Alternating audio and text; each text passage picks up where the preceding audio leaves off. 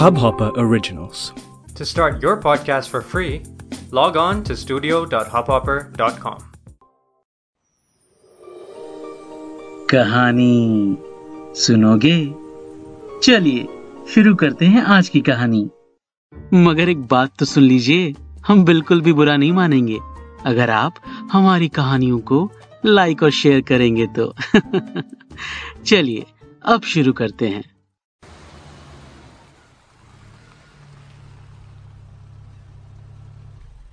बस एक झटके से रुकी। अधखुली आँखों से देखा तो बस एक ढाबे पे रुकी थी। पता नहीं कहाँ पहुँचा हूँ मैं। मैंने खिड़की से थोड़ा उचक के बाहर देखा। ढाबा ज़्यादा बड़ा नहीं था। मेरी बस भी लगभग खाली हो चुकी थी।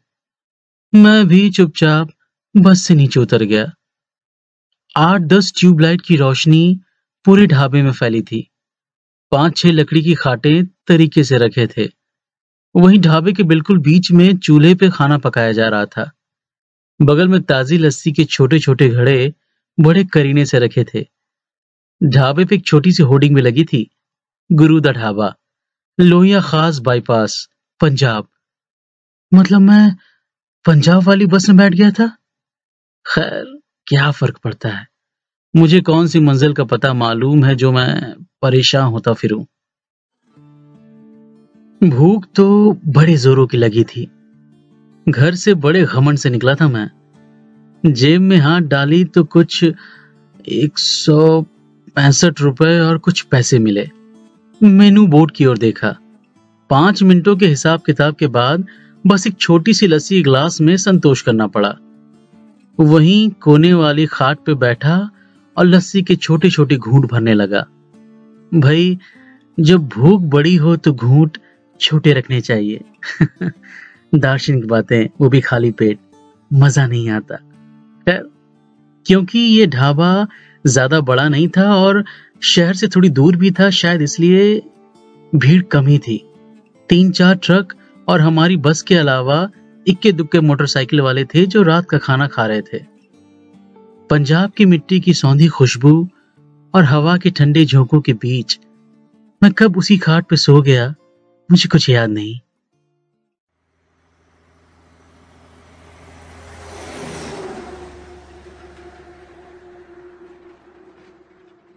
सुबह गाड़ियों के शोर से नींद खुली।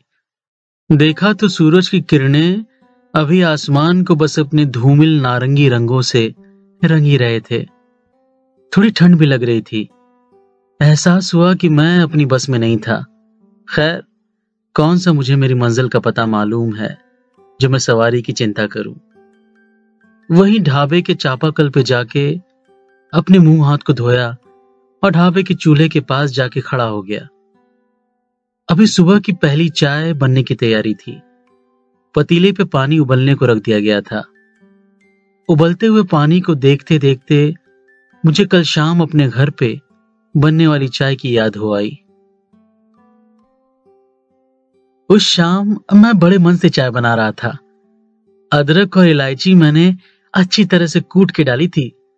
उबलते दूध से जब इलायची की महक उठी, वाह तो पूरे किचन में फैल गई थी। माँ ने किचन में आते ही कहा जल्दी कर। अगर पिताजी को पता चल गया कि तू फिर किचन में है तो बस महाभारत शुरू हो जाएगी। मैंने कहा था, अरे माँ, पिताजी को ये चाय पीने तो दो। पूरे दिन की थकावट उतर जाएगी उनकी। तभी बाहर कार के रुकने की आवाज़ आई। पिताजी आज थोड़ा जल्दी घर आ गए थे। अंदर आते आते उन्होंने कहा, सुशीला, जरा दुकान की फ़ाइल देना। अचानक वो कहते कहते रुक गए। मुझे किचन से बाहर चाय के कप के साथ खड़ा देखा और अगले ही पल उनका गुस्सा सातवें आसमान पे था। कितनी बार मना किया तुझे? तुझे काम करने का इतना ही शौक है तो दुकान पे आके बैठ। कभी पकौड़े तलता है, कभी सवैया बनाता है। एक मैं हूँ जो बिज़नेस को संभालने में लगा हुआ हूँ। तो सीख अपने बड़े भाई से। सुशीला तुमको समझाती क्यों नहीं इसे? इससे पहले कि माँ कुछ बोलती मैंने कहा, पिताजी, ये चाय पी के तो देखिए। मैंने चाय का कप उनकी ओर बढ़ाया। अगले ही पल एक झन्नाटेदार थप्पड़ मेरे गाल पे था। चाय का कप फर्श पर गिरकर चकनाचूर हो चुका था। पिताजी दांत पीसते हुए मेरी ओर बढ़े। माँ ने बीच में आते हुए कहा, जाने दीजिए, इसे खाना बनाने का शौक है, फिर अभी बस अठारह का ही तो हुआ है। कुछ दिनों में सीख जाएगा बिज़नेस की बातें। बड़ा तो हाथ बटा ही रहा ना बिज़नेस में? ओए पुत्र, चाय चाहिए? मेरी सोच को जैसे एक झटका लगा। देखा तो सामने एक सरदार जी मेरी ओर देखते हुए चाय की ओर इशारा करते हुए पूछ रहे थे। मैंने हाँ में सर हिलाया। चाय की चुस्कियाँ लेता मैं वापस कोने में रखी खाट पे जा बैठा। ढाबे पे चहल पहल बढ़ने लगी थी। ट्रक वाले सुबह की चाय का आनंद ले रहे थे। एक बस अभी अभी आके रुकी थी और सवारियाँ जल्दी जल्दी सुबह के नाश्ते के लिए ढाबे पे लपके आ रहे थे। वही सरदार जी बड़ी गर्म जोशी से सबका स्वागत कर रहे थे। जैसे सबको जानते हैं। ओ, आओ मालको, चाय से शुरू करो दिन मालको। अरे, चिंता रहने दो। चीनी कम चाहिए तो शुगर फ्री ले लो मालको। हुक्म तो करो मालको। लस्सी वस्सी भी तैयार है मालको। भाई, ऐसी गर्मा गर्म मेहमान नवाजी तो बस पंजाब में ही मिल सकती है। मैंने मनी मन सोचा। करीब दो घंटों की आपाधापी के बाद बस और ट्रकों की रेलम पेल कम होने लगी। तभी देखा तो सरदार जी चाय का एक गिलास उठाए, मेरी ओर चले आ रहे थे। मेरी खाट पे बैठते हुए बोले, पुत्र, सच सच बात दस, तू घर से भाग के आया सी? मैंने हौले से सर हिलाया, फिर धीमी आवाज़ में कहा, भागा नहीं सरदार जी, साल भर की मोहलत पे आया हूँ। मोहलत? सरदार जी के हाथ चाय पीते पीते रुक गए। सरदार जी, मैं उदयपुर का रहने वाला हूँ। कल शाम जो बस दिखी, उसी में चढ़ गया। रात आँख खुली और अपने आप को आपके ढाबे पे पाया। वो तो मुझे पता सी, सरदार जी ने टोकते हुए कहा। तुझे कल रात से देख रहा हूँ, ये मोहलत वाली बात क्या है? मैंने कहना शुरू किया, सरदार जी, मेरे पिताजी और भैया की साड़ियों की छोटी सी दुकान है उदयपुर में। वो चाहते हैं कि मैं भी उनके बिज़नेस में हाथ पटाऊं मगर मेरा मन रसोई में लगता है। जब माँ सब्ज़ियाँ काटती हैं तो हर एक सब्ज़ी में कौन सा मसाला कितने अंदाज में जाएगा? मैं खुद ही समझ जाता हूँ। खाने की खुशबू से बता सकता हूँ कि खाने का स्वाद कैसा है। मगर साड़ियों की दुकान पे मुझे घुटन सी महसूस होती है। कल शाम इसी बात को लेकर पिताजी से कहा सुनी हो गई और मैंने अपना घर छोड़ दिया। मगर घर छोड़ते छोड़ते पिताजी ने मुझे एक साल की मोहलत दी है। या तो एक साल में अपने मन की नौकरी कर लूँ, या फिर एक साल के बाद अगर कुछ नहीं कर पाया तो उनके बिज़नेस में हाथ बटाऊं। सरदार जी को हँसी आ गई। ज़ोर ज़ोर से हँसते हुए बोले, ओ पुत्र, तू तो बड़ा फिल्मी है, और उससे भी फिल्मी तेरे परिवार वाले हैं। चल वो छोड़। और चल, छोड़ दे तू। और रोटी शोटी खाई, खाना वाना खाया? मैंने झेपते हुए कहा सदा जी इतने पैसे नहीं है कि मैं ओए, तू ये छोड़। ओए, रविंदर! सुन बेटा, दो आलू के पराठे और रायता लेकर आ, और एक लस्सी का ग्लास भी। एक सोलह सत्रह साल का लड़का जल्दी से नाश्ता और लस्सी का ग्लास लेता हुआ आया। मैंने खाने की ओर देखा और कुछ देर सोचता रहा।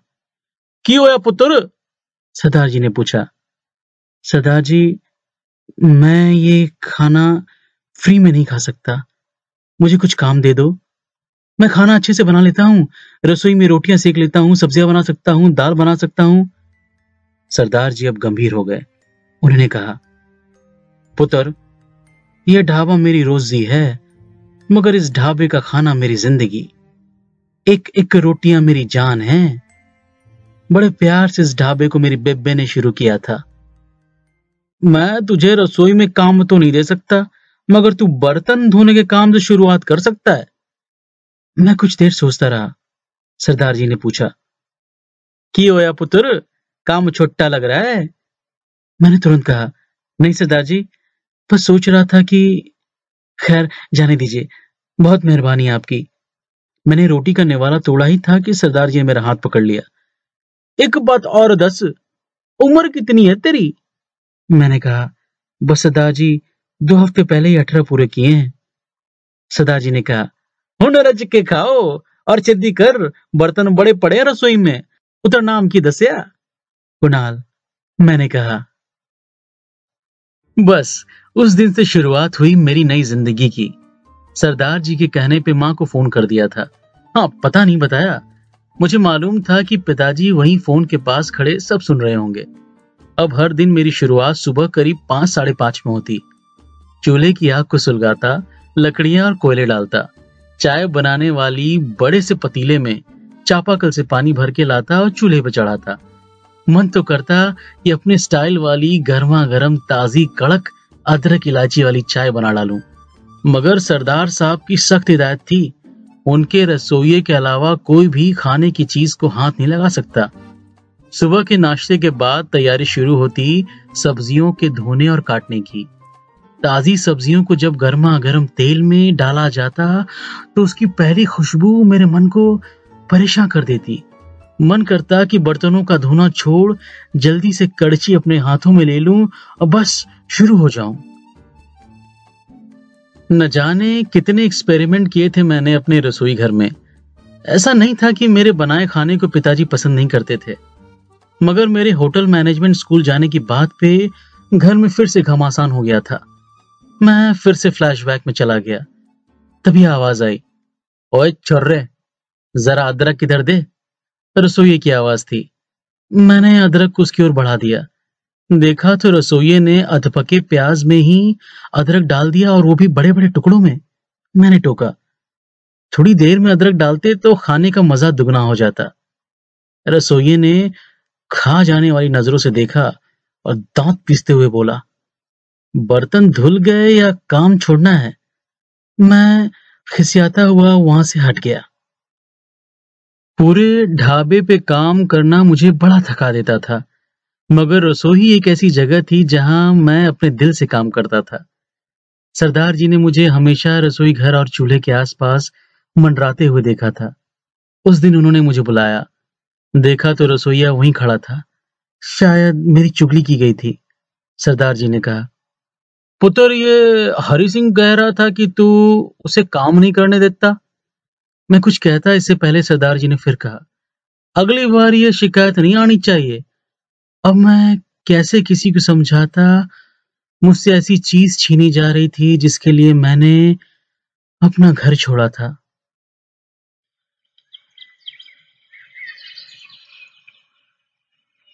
उस सुबह बड़े तड़के ही सरदार जी सामान आने शहर चले गए।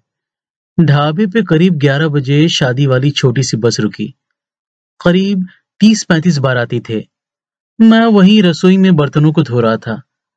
उनके ऑर्डर पे ढाबे के वेटर ने खाना लगाना शुरू किया।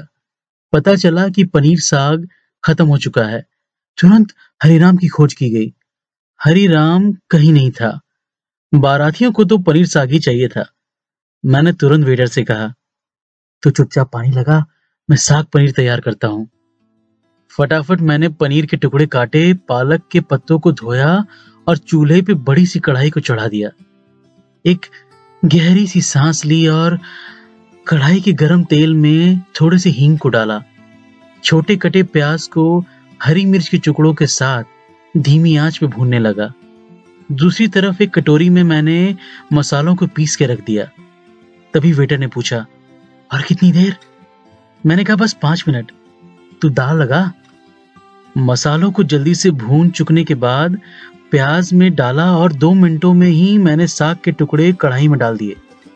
कुछ मिनटों में साग का पानी छूट चुका और पनीर के टुकड़े डालने की बारी आई और आखिरकार पनीर साग बन के तैयार हो गया। वेटर तुरंत पनीर साग के चार प्लेट्स बारातियों के बीच ले गया। मैंने एक गहरी सांस ली और इंतज़ार करने लगा। आखिर मेरी पहली डिश बाहर गई थी। तभी हरिराम दौड़ता हुआ आया। मुझे चूल्हे के पास खड़ा देख और मेरे हाथों में कड़छी देख उसके होश उड़ गए।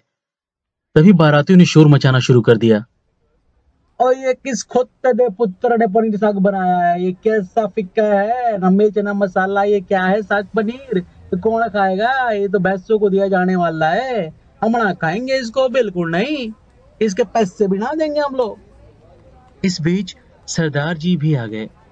उन्होंने चुपचाप बारातियों के सामने से प्लेस हटाई और हरिराम के कानों में कुछ कहा।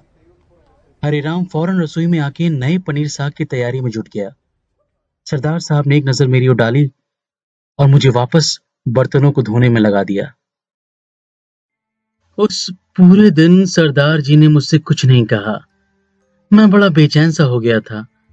चुपचाप आज मैंने बर्तनों की सफ़ाई की और टेबलों को साफ़ किया। मेरी हिम्मत नहीं थी सरदार जी के पास जाने की। किसी तरह उस रात अपनी बची खुची हिम्मत बटोर के मैं खुद सरदार जी के पास जा पहुँचा।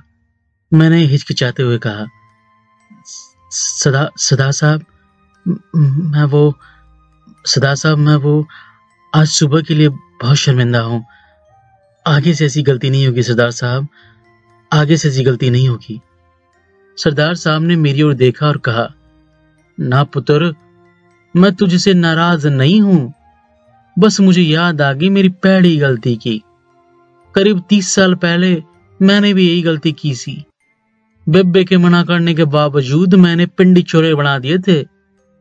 मुझे बस उस दिन की याद हुई थी, पुत्र। पुत्र हरि राम ने भी बहुत कुछ सीखा है मुझसे। वो अदरक के टुकड़े अधपके प्याज में डालना, मैंने ही सिखाया है उसे। जब अदरक के टुकड़े सब्ज़ी के साथ मुँह में आते हैं तो उस निवाड़े का स्वाद बढ़ जाता है, पुत्र। पुत्र, हर खाने का अपना स्वाद होता है, हर मसाले की अपनी लज्जत होती है। कब क्या डालना है, कैसे डालना है, कितना डालना है, ये बस सीखते सीखते समझ में आता है।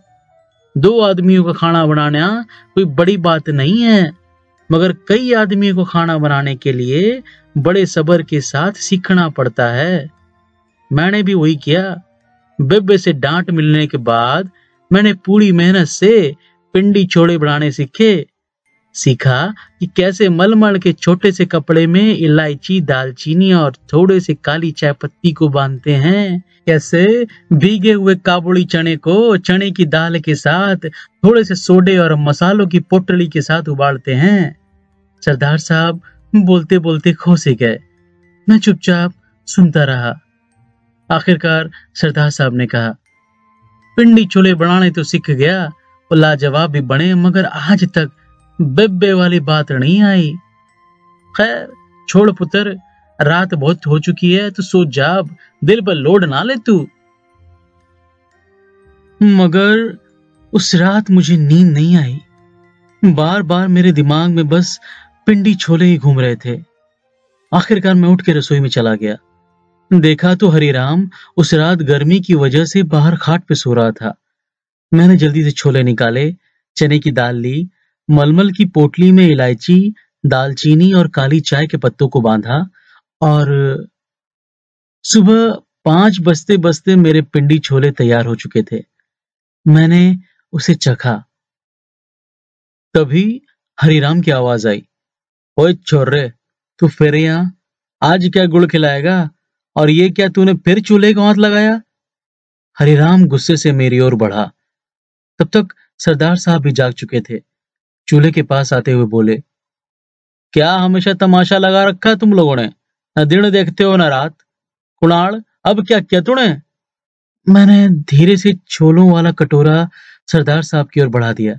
ये क्या है? सरदार साहब ने कड़क के पूछा सरदार साहब, मैंने वो पिंडी छोले, पिंडी छोड़े क्यों भाई? सरदार साहब गरजे। वो कल रात आपने, बेबे के पिंडी छोले वाली बात बताई थी ना? मैंने वो वो वो वो बनाने की, मैंने डरते हुए कहा। सरदार साहब गुस्से में कुछ कहना चाह रहे थे। मगर फिर कुछ सोच के उन्होंने मेरे कटोरे से काबुली चने के एक चने को उठाया और अपनी उंगलियों से दबाया। उनकी आँखों में चमक सी आ गई। अपने हाथों से पिंडी छोलों के एक बड़े से निवाले को उन्होंने अपने मुँह में रखा और उसके बाद आवाज़ आई।